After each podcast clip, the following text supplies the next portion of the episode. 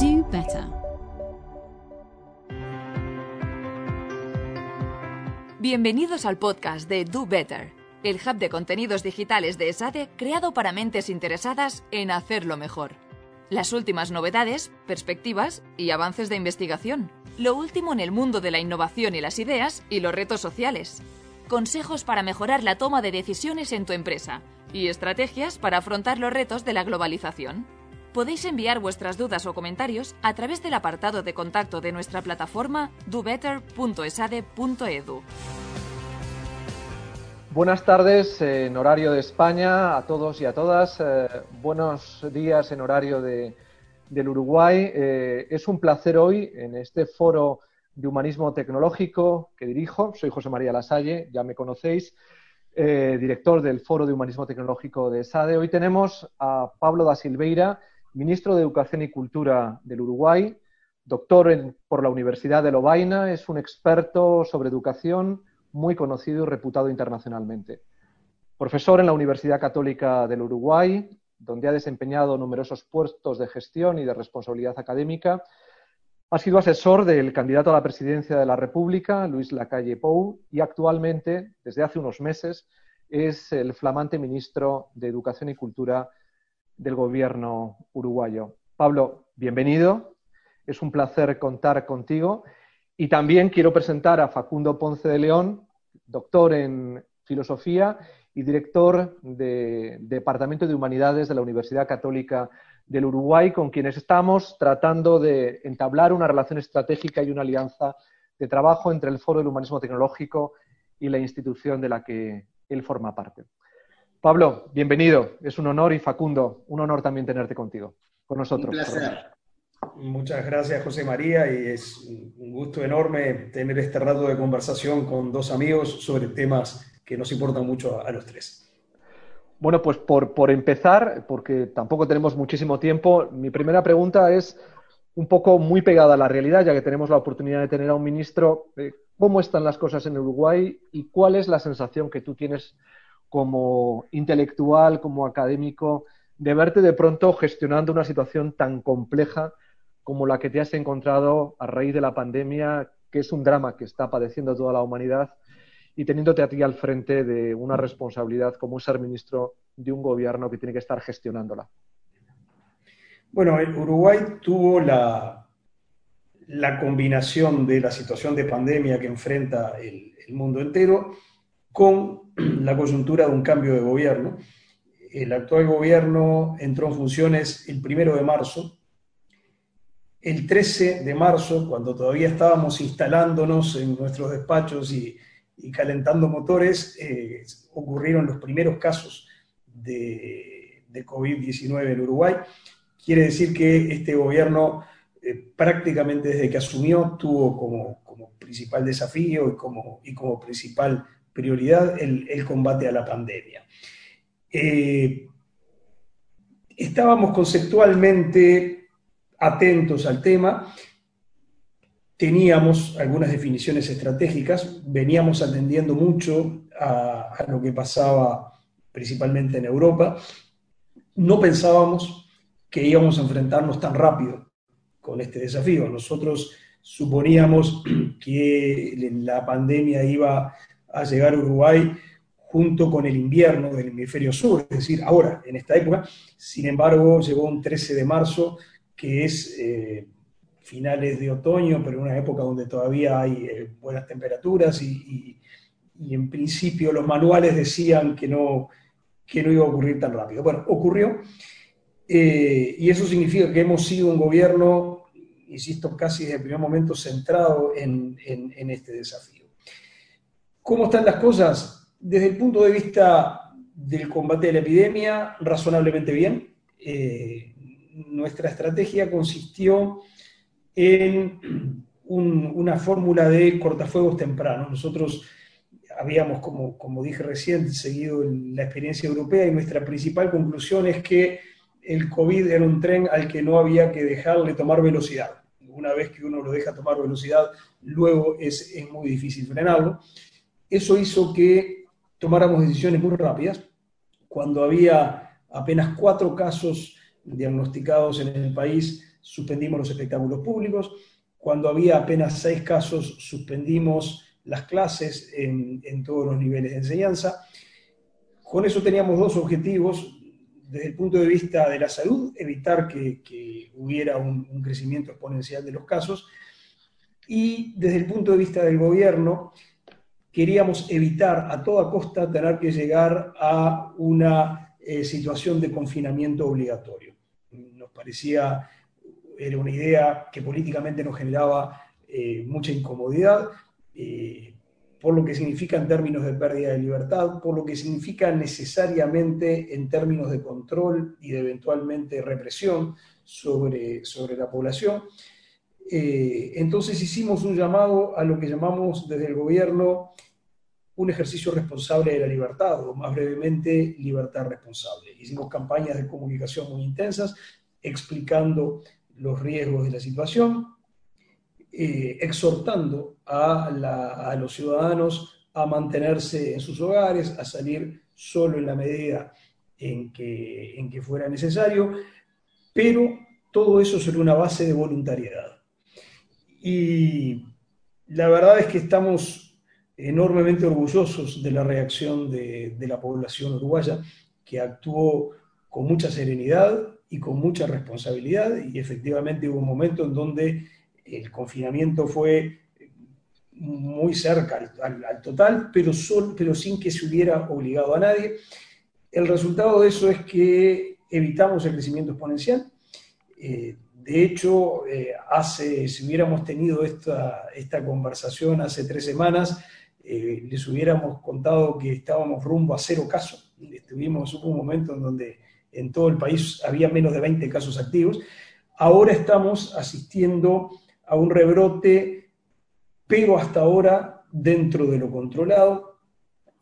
además, en estos meses, el Ministerio de Salud Pública ha desarrollado muy buenas estrategias de respuesta que consisten, por una parte, en eh, una política de testeo masivo. Estamos acercándonos a los 100.000 hisopados en un país que tiene poco más de 3 millones de habitantes, eh, pero además con un método de seguimiento de los vectores de contagio que nos permite encerrar a, los sectores de población muy específicos donde, donde existe riesgo.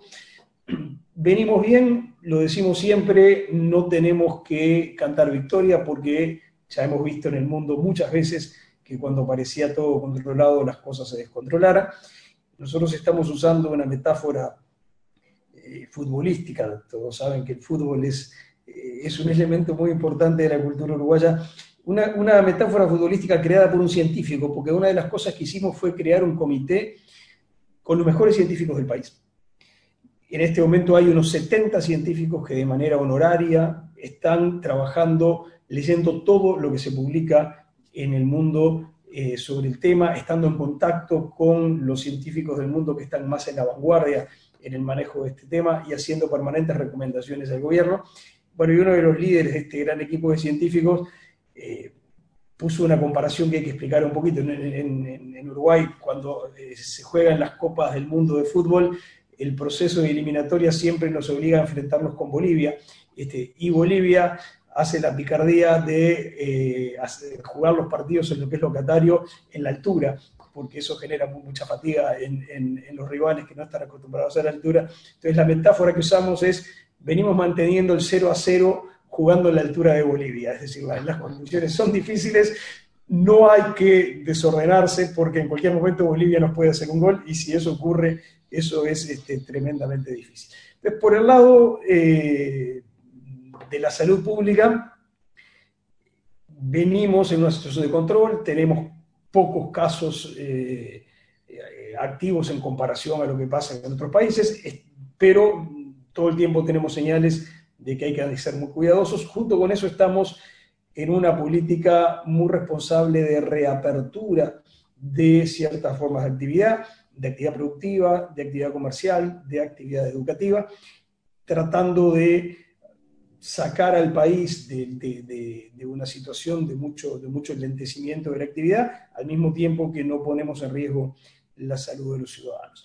Luego está el otro lado, que es el que todo el mundo conoce también, porque nos está pasando a todos, que es el de los enormes impactos que todo esto está teniendo sobre la economía y sobre el empleo, eh, entre otras cosas, que son difíciles de manejar. En este momento estamos eh, elaborando la ley quinquenal de presupuesto, que es algo así como el, guion económico del gobierno para los próximos cinco años, y hay que hacerlo en condiciones de austeridad que no esperábamos y, que son muy severas, y, ese es un desafío eh, muy, muy duro y, difícil de manejar. Eh, sabemos, como en todo el mundo, que, como todas, en fin, hay, cosas que son lugares comunes, pero, pero que son ciertas. Las crisis traen costos y traen oportunidades. Eh, como en todo el mundo, esta, la llegada de esta pandemia, yo no estoy seguro de decir que generó procesos que no hubieran ocurrido. Lo que sí estoy seguro es que aceleró procesos que tal vez hubieran ocurrido de maneras mucho más lentas. Uno de esos es todo lo que tiene que ver con el teletrabajo y las nuevas formas de organización que, que muchas empresas han puesto en práctica en este contexto. Eso va a tener consecuencias de corto plazo sobre el empleo y eso es un desafío. La reactivación económica no va a conducir necesariamente a una recuperación del empleo similar a la que uno observaba en otros procesos de recuperación económica, porque aparecieron factores nuevos de organización del trabajo y de uso de la tecnología que, están modificando eso. Pero al mismo tiempo, entre las cosas buenas, hemos hecho una experiencia muy interesante de aplicación de tecnología a la vida educativa. Y ahí, eh, por una parte, la tecnología y una inversión tecnológica de muchos años nos ha ayudado a amortiguar los efectos negativos de la suspensión de clases y al mismo tiempo ha abierto ventanas muy interesantes eh, respecto de lo que se puede hacer de aquí en adelante en la educación a todos los niveles, desde el preescolar hasta el universitario. Esto un poco como grandes titulares y no quiero monopolizar el uso de la palabra, de modo que, paro aquí en, este resumen. Oh, por Dios, tienes todo el, tienes toda la cancha ¿eh? para que puedas correr por el carril y, meter ese gol a los eh, bolivianos en altura, que al final va a ser el objetivo. Facundo, perdóname. No, un, apunte a, todo este, este, este, buen resumen que hizo Pablo, eh, solo para poner en contexto de que el calendario, el calendario educativo eh, eh, acá en el, Uruguay está invertido con, con, el de Europa con el de España, en este caso que estamos hablando contigo. O sea, acá en marzo, entre la primera y la segunda semana de marzo, comienzan todos los cursos de toda la educación desde preescolar hasta la universidad. O sea, empieza el año, como se dice. De hecho, acá en Uruguay se joroba mucho con que dice el año empieza después de Semana Santa, acá también se dice Semana de Turismo, que cae siempre en esas fechas. Entonces, no solo se inauguraba un nuevo gobierno con todo lo que estaba eh, explicando Pablo, sino que también la sensación en Uruguay era que en marzo em, empezaba también el año, el año este, educativo para todos. Y es en ese momento que llega el primer caso de COVID-19 y nos encontramos todos en un, en un, país que inaugura un gobierno, con todo eso, también con un año escolar que se tranca enseguida y que teníamos las herramientas para la virtualidad y que rápidamente, de distintas maneras, todos fuimos migrando hacia esa plataforma. Pero digo, contar que también, o sea, el enero nuestro es el agosto de Europa, el febrero nuestro es el septiembre, y ahí cuando en octubre arranca la clase, acá es en marzo, o sea que coincidió la llegada de, COVID-19 con el inicio de todas las clases en todos los niveles. Y eso también planteó este desafío. Este, y en el, caso, en el caso de Uruguay yo creo que planteó la cuestión de que se logró en pocas semanas lo que hacía años y años se venía gestando, que es qué va a pasar, cómo se va hacia la virtualización de ciertas prácticas, de ciertos cursos. Creo que nos pasó a todos que aprendimos en pocas semanas lo que hacía tiempo que veníamos un poco dilatando, que sí, un poco sí, grabé un video, pero no mucho, uso la plataforma, pero no tanto. Y creo que ahora quedó invertida la pregunta del gran desafío es, ya no es para qué sirve la virtualidad y cuál es, cuál es la potencialidad, quedó en evidencia toda la potencialidad. Ahora la pregunta es, ¿y qué hacemos con la presencialidad? ¿En qué lugares, en qué manera? Este, creo que cuando salgamos de, este, de esta pandemia, la pregunta en términos aristotélicos del justo medio entre virtualidad y presencialidad en diferentes niveles, ¿no? De primaria, secundaria, educación terciaria, va, a ser la pregunta, la pregunta clave, ¿no? Pues desde luego vamos a un escenario probablemente de hibridación donde estemos eh, conviviendo durante mucho tiempo con presencialidad y con virtualidad. Y ahí debemos aprender nuevos mecanismos de, aproximación a la educación, al conocimiento, a la formación. El caso de Uruguay, además, es paradigmático porque es el país de América Latina que tiene mayor eh, infiltración, por así decirlo, de, instrumentos digitales, tiene una red de fibra muy potente, es un país que tiene una enorme capacidad para mm, desarrollar instrumentos de digitalización desde hace, desde hace años. Es un ejemplo perdón, paradigmático para, también para Europa, es decir, eh, los niveles son equiparables a los de los países europeos, incluso en muchos casos superiores a algunos países europeos. Y me pregunta, Pablo, y, la verdad es que teniéndote a ti como ministro, eh, aquí en, Europa se han puesto en evidencia de que a pesar de que habría un gran despliegue de fibra, a pesar de que había eh, dispositivos tecnológicos, se han evidenciado brechas digitales en el manejo de la tecnología, falta de habilidades digitales en la comunidad educativa y eso evidentemente repercute dentro de esa estructura igualitaria que acompaña a la enseñanza, a la enseñanza pública, a la enseñanza reglada, concertada, etcétera. cuál es la experiencia que mm, Uruguay tiene de estos meses en los que se ha sumergido en, el cierre de la educación presencial y la apertura de mecanismos virtuales de formación? Sí, creo, que hemos aprendido varias, varias cosas en, estos meses. Me voy a centrar solo en algunas. La primera es la importancia de la continuidad de las políticas por encima de la rotación de partidos en el ejercicio del gobierno.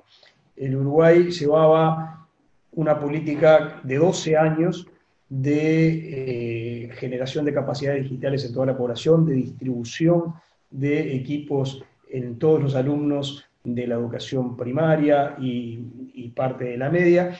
Y eh, cuando eh, a fines del año pasado se realizan elecciones nacionales y hay un cambio del de, elenco de gobierno y del partido de gobierno, está la decisión de mantener estas políticas, que obviamente significan un, esfuerzo económico importante, y creo que esa, esa continuidad de políticas por encima de, de la rotación de partidos en el, en el gobierno fortalece la capacidad del país de, actuar tanto en situaciones de excepcionalidad como es ahora, como, como, situaciones de, normalidad. Felizmente Uruguay tiene una tradición antigua en que va en esta dirección.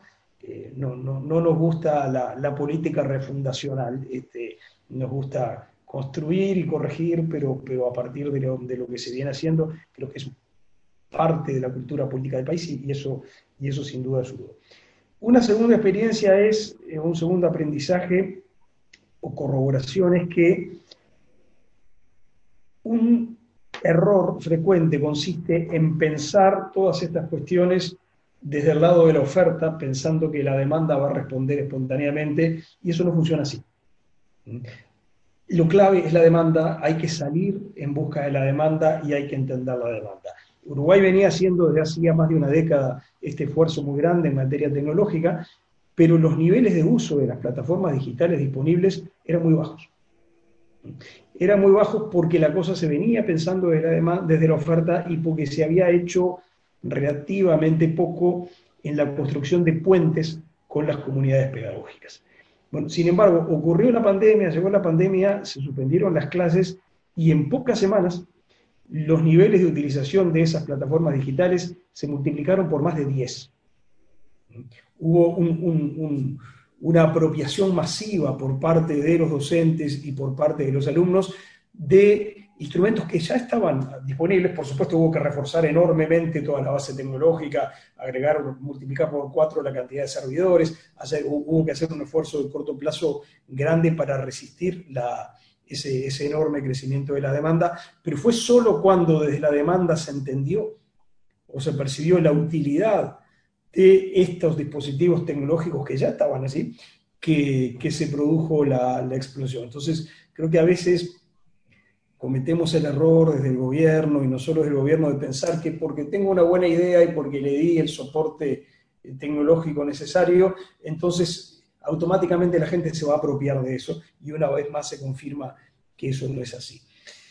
Eh, un tercer aprendizaje tiene que ver con lo que tú decías, José María, y es, hemos visto que la tecnología, el uso de tecnología no elimina, sino que más bien reproduce las inequidades sociales que existen en el mundo de lo presencial.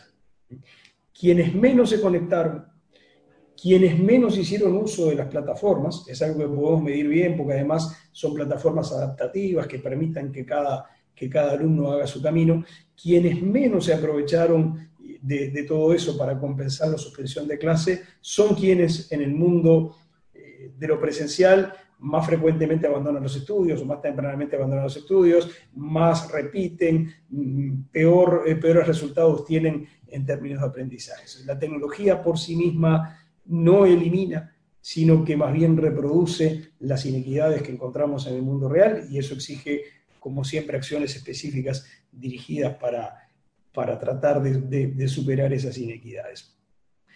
Eh, un tercer aprendizaje tiene que ver con el, gran esfuerzo, la gran inversión personal que hace falta para que los docentes se pongan en condiciones de aprovechar eh, esta clase de dispositivos. Nosotros vimos, yo diría de una manera casi conmovedora, como miles y miles y miles de docentes que no tenían demasiada familiaridad con las plataformas digitales, en sus hogares se volcaron a conocerlas, a entenderlas, a aprender cómo podían usarlas. Y eso fue una inversión de muchas horas de trabajo para cada una de ellas. Eso generó desgaste. Generó desgaste el aprendizaje y generó desgaste el, este, el, uso de aprender a usar el tiempo, por ejemplo. Una de las cosas que pasa con cierta frecuencia es que los docentes no pusieron horarios para atender a sus alumnos en el punto de partida. Entonces terminaban recibiendo consultas de alumnos durante 16 horas al día, lo que obviamente no era una buena cosa para ellos. Eh, bueno, aprender a que uno tiene que organizar el tiempo también en lo digital y decir, va a haber cierto periodo para entrar en contacto con los alumnos y otro periodo que no, son, cosas que muchas veces, como pasa en la vida, se aprenden por, por el camino duro. Y, ahí creo que, que, que a veces también otro error consiste en volvernos demasiado fácilmente críticos hacia los docentes cuando generamos procesos de innovación y decimos, pero qué vergüenza, cómo no se aprovechan de todo esto, y es porque estamos subestimando los costos de aprendizaje, los costos de adaptación que esa clase de procesos implican y que hay que, tenerlos en cuenta en, el diseño de esta clase de estrategias. Y bueno, y, yo creo que lo, lo, último tiene que ver con lo que decía Facundo, es lo complejo de organizar la interfase entre lo virtual y lo presencial.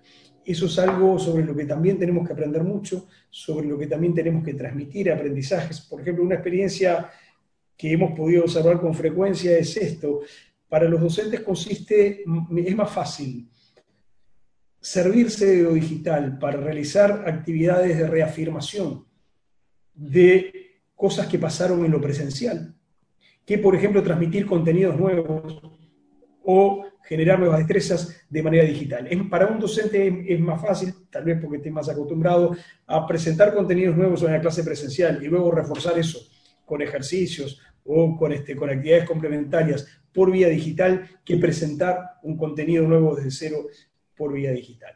Creo que nadie sabe todavía en el mundo cuánto esto es simplemente una cuestión de acostumbramiento o dónde están los límites, pero creo que sí hay una conclusión que a mí me parece inevitable, y es eh, la idea de que lo, la educación a distancia, que lo digital, que lo virtual pueda llegar a sustituir plenamente lo presencial, es una idea equivocada. Eso seguramente no va a pasar. Eh, necesariamente el vínculo pedagógico tiene un componente cara a cara extremadamente importante, que no solo involucra los aprendizajes en sí mismos, involucra también lo afectivo.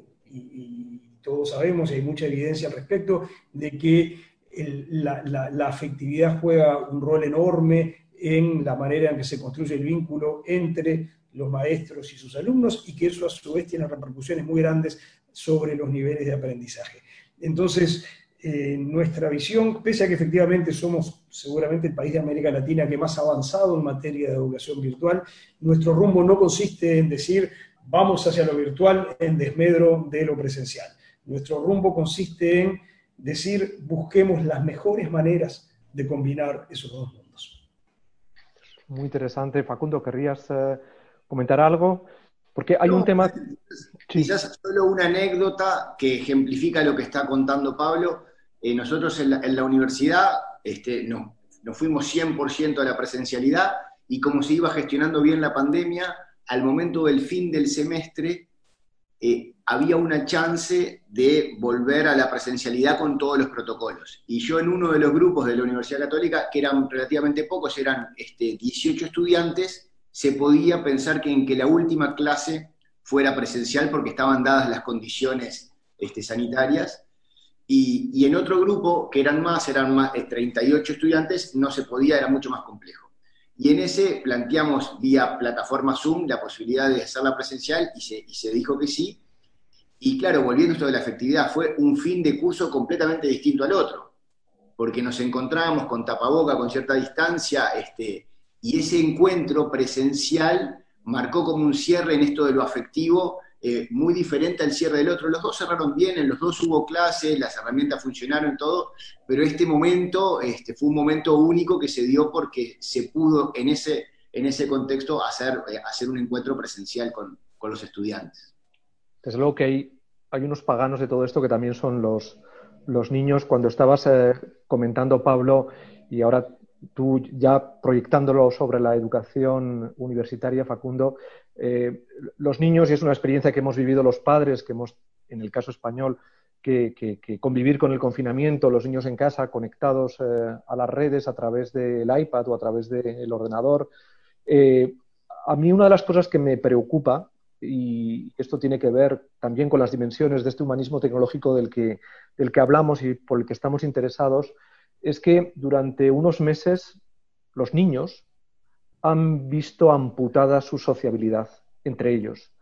Han vivido un mundo de adultos, de mayores, y han estado frecuentando una sociabilidad de adultos.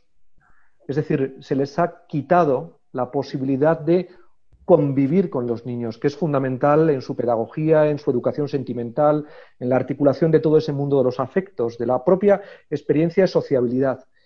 Y, esto tendrá una incidencia. De igual manera que en el ámbito de la empresa, eh, el teletrabajo y el trabajo online en remoto ha planteado que muchos trabajadores han encontrado una oportunidad, pero al mismo tiempo un elemento de ruptura en la convivencia con sus otros compañeros, generando nuevas experiencias de marginación y de incapacidad de coordinarse con los proyectos empresariales, los niños se han visto también expuestos a una sensación de socializarse a través de las celdillas del Zoom o de la otra aplicación que hayan estado manejando y viendo a sus compañeros, a esos compañeros con los que jugaban el patio y con los que se relacionaba, transformados en una parte de esas celdillas.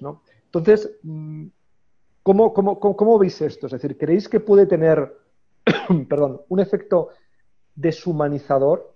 A veces una tecnología planteada tan disruptivamente como la hemos vivido, o va a tener más un efecto de resiliencia y de transformación favorable y positiva? Es una pregunta muy interesante y creo que es la clase de cosas que vamos a tener que estudiar en, los próximos tiempos. Eh, lo que tú decís, José María, es exactamente así. También al mismo tiempo es cierto que hay muchos testimonios de padres que dicen, tuvimos como hace muchísimo tiempo no teníamos tiempo de convivencia con nuestros hijos. Y ahí hay un fenómeno, yo creo que eh, un poquito sin darnos cuenta, en las últimas décadas, en, el, en materia familiar hemos vivido un proceso como de, de rompimiento de la convivencia entre generaciones. Si uno piensa cómo eran las cosas hace 60 años, en una misma casa convivían tres generaciones, los abuelos, los padres, los hijos, este, que eran hijos de los padres y nietos de los abuelos, y había, bueno, las conversaciones en la cocina de la casa, y había el, intercambio intergeneracional era muy fuerte.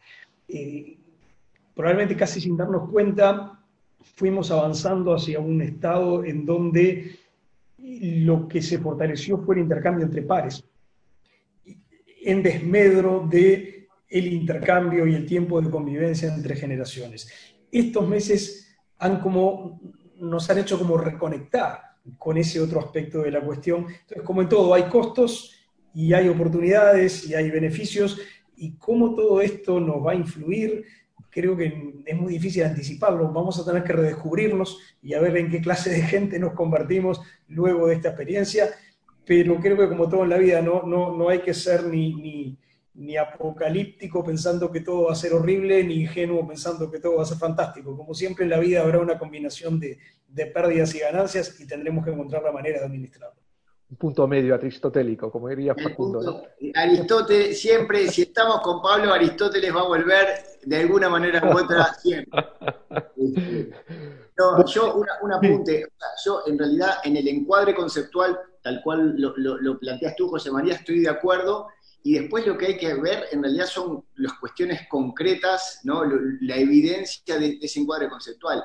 Eh, eh, para hablar de un caso personal, yo tengo una, tenemos una hija de 7 años y encontramos en la herramienta Zoom un, uso inútil de la herramienta, porque uno se conecta a Zoom porque tiene que hacer un podcast, porque tiene que dar una clase, porque tiene una reunión. Y, ese, y, cuando vos trasladás ese, ese, uso a los niños, es un poco lo que decías tú, bueno, es el uso adulto. Está en Zoom porque tiene clase, está en Zoom porque hay gimnasia, expresión artística pero de repente con, otro matrimonio amigo encontramos que se encuentren las hijas sin, agenda, se encuentran por nada, porque se encuentran y terminaron haciendo manualidades, o sea, terminaron haciendo a través de la tecnología un uso no tecnológico, que fue un experimento que ni siquiera lo planificamos así, pero se dio como durante cuatro días seguidos de estar, de que estuvieran este, conectadas y terminan haciendo cosas que no son tecnológicas, pero porque están en el Zoom sin haberse propuesto nada útil, digamos que, eh, y me parece también esos usos que se van a ir descubriendo con el tiempo de la tecnología no tan, no tan instrumentales, porque ahora para nosotros es instrumental el uso. Te conectas a Zoom porque tenés que hacer algo. Pero imagínate que nos decimos, nos encontramos como te podías encontrar antes en el bar, sin agenda. Y en el medio del café o de, o de la cerveza iban a salir temas ese tipo de usos los vamos a ir descubriendo también y creo que ahí hay una cuestión que tiene también que ver con, las cuestiones del humanismo tecnológico, de la construcción de comunidad o de espacio público, de espacio que, también la tecnología lo puede llegar a articular y quizás hoy no lo estamos todavía visualizando. ¿no? Bueno, ya para terminar, porque no vamos a entretener más a, a Pablo ni a Facundo, especialmente a Pablo, que es ministro y que tiene sus responsabilidades de gestión por delante en esta mañana de allá. Solo una cuestión, ya lo ha apuntado Facundo alrededor de la reflexión sobre el humanismo tecnológico. Él dirige un departamento en la Universidad Católica del Uruguay donde se están trabajando estas cuestiones, estas cuestiones de tratar de ensamblar la relación entre las humanidades y la tecnología. Eh, a mí me gustaría plantearle ya al ministro si dentro del diseño de los planes educativos, eh, no en esa búsqueda refundacional, sino de continuidad eh, eh, reformista que acompaña el trabajo histórico de, un país como Uruguay, está el horizonte de ir mm, construyendo también un diseño de, habilidades, de, skills, de, capacidades que permitan que la tecnología se convierta fundamentalmente en la formación en un instrumento de humanidad que centre la tecnología en la humano y que no nos deshumanice, y, conocer un breve apunte de lo que está haciendo el Departamento de Humanidades eh, de la Universidad eh, Católica. Así que primero, Pablo, tú y le dejamos a Facundo que termine y luego ya nos despedimos. ¿Os parece? Sí, es una pregunta muy interesante, José María. Efectivamente, esa es la línea en la que nos proponemos trabajar. Por una parte, tenemos una definición que es avanzar en la enseñanza del pensamiento computacional desde edades tempranas eh, la, entendemos como una nueva alfabetización, así como en una época se enseñó a leer y escribir y luego se enseñó segundas lenguas, bueno, ahora hay, hay que incorporar este aspecto, pero muy preocupados por el hecho de que eh, esa incorporación de nuevas habilidades no implique como contrapartida una pérdida de las habilidades sociales, del tejido comunitario, de la dimensión afectiva para lo cual eh, tenemos una estrategia de fortalecimiento de las comunidades educativas como lugar de encuentro, como lugar de reconocimiento, como lugar de, construcción de vínculos. Creo que es, es un desafío eh, que tenemos planteado, que no es nuevo, que no es nuevo. Eh, alguna vez leí una historia muy interesante de las fondas y los lugares de comida, y bueno, durante la Edad Media y durante muchos siglos, las fondas tenían mesas largas en donde la gente se sentaba y uno compartía la mesa con desconocidos que, que simplemente estaban recorriendo el mismo camino y en algún momento, si no recuerdo mal, a fines del siglo XVIII, empezó la costumbre de los cafés con pequeñas mesas como los conocemos hoy, y había muchísimos que temían que ese cambio, que era también un cambio tecnológico, afectara enormemente la, capacidad de generar vínculos de los seres humanos y los convirtiera en, en personajes más solitarios. Eh, aquella vez respondimos bien al desafío, creo que ahora tenemos la, la responsabilidad de también responder a esto. No darle la espalda a las oportunidades que nos da la tecnología, pero al mismo tiempo seguir siendo tan humanos y tan próximos y tan vinculados como debemos serlo siempre. Facundo, cuéntanos un poco lo que hacéis en el departamento. No, o sea, creo que tal cual planteaste la pregunta, José María, es, es el, gran desafío que tenemos por delante de cómo hacemos conjugar eh, lo tecnológico con el humanismo. Eh, nosotros en el Departamento de Humanidades de la Universidad Católica, la estrategia eh, que estamos estableciendo es eh, no ver a las humanidades como una carrera universitaria, como puede uno ser ingeniero, o uno puede ser abogado, o uno puede ser psicólogo, o enfermero, o, este, o administrador, sino colar las humanidades como un sustrato de todas estas carreras. Sea, de ver el, humanismo, nosotros tenemos formación en filosofía, en derecho, o sea, eh, vimos las humanidades como una opción de formación profesional y está bien que eso se mantenga, pero tenemos este desafío de que eh, las humanidades, además de ser una opción profesional para una porción de la población que generalmente es minoritaria, tiene que ser el sustrato de toda la formación eh, universitaria y profesional. Entonces, el desafío en el que estamos embarcados ahora como departamento es cómo, este, cómo colarnos en las rendijas de toda la formación profesional a todo nivel, grado y posgrado y de todas las carreras. La Universidad Católica tiene 36 carreras de grado y en todas ellas estamos pensando en una impronta humanística. Y por ahora la estrategia es ver que los temas del humanismo, los temas de las humanidades están siempre presentes. El tema de la identidad, la felicidad, el dolor, el cuerpo, la tecnología, la ética, las decisiones, este, ver, conectar por ahí sobre todo con los estudiantes más jóvenes que en realidad vienen ya con estas preocupaciones a flor de piel y, a partir de ahí iniciarlos, digamos que poner en cada uno de todos estos estudiantes la, la, semilla de las humanidades para que vaya germinando a medida que va creciendo en su carrera universitaria y profesional. Bueno, pues la verdad es que ha sido un placer. Eh, no podemos estar más en sintonía y de acuerdo. Como diría Ortega, para ser ingeniero hace falta ser algo más que ingeniero.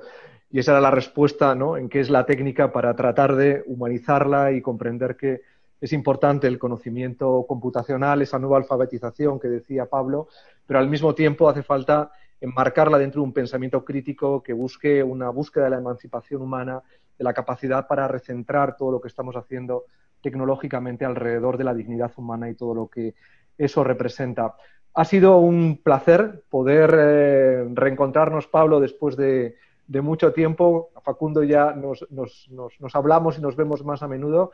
De verdad, eh, enhorabuena por el trabajo que estáis haciendo y, bueno, esta es vuestra casa. Facundo ya lo es porque dentro de poco podremos suscribir un convenio de colaboración entre SADE y, y la Universidad Católica. Y, Pablo, mucho ánimo. Eh, en fin, tienes por delante una tarea fascinante, eh, abismática, casi me atrevería a decir, pero seguro que será fructífera porque Uruguay tiene la gran suerte de tener a un intelectual de tu talla, a un pensador y a un hombre con una formación pues eh, homologable a lo que pueda ser un sabio internacional y eso es un lujo que, que pocos pueden tener. Así que enhorabuena y, esta es tu casa. Cuando quieras, contaremos contigo.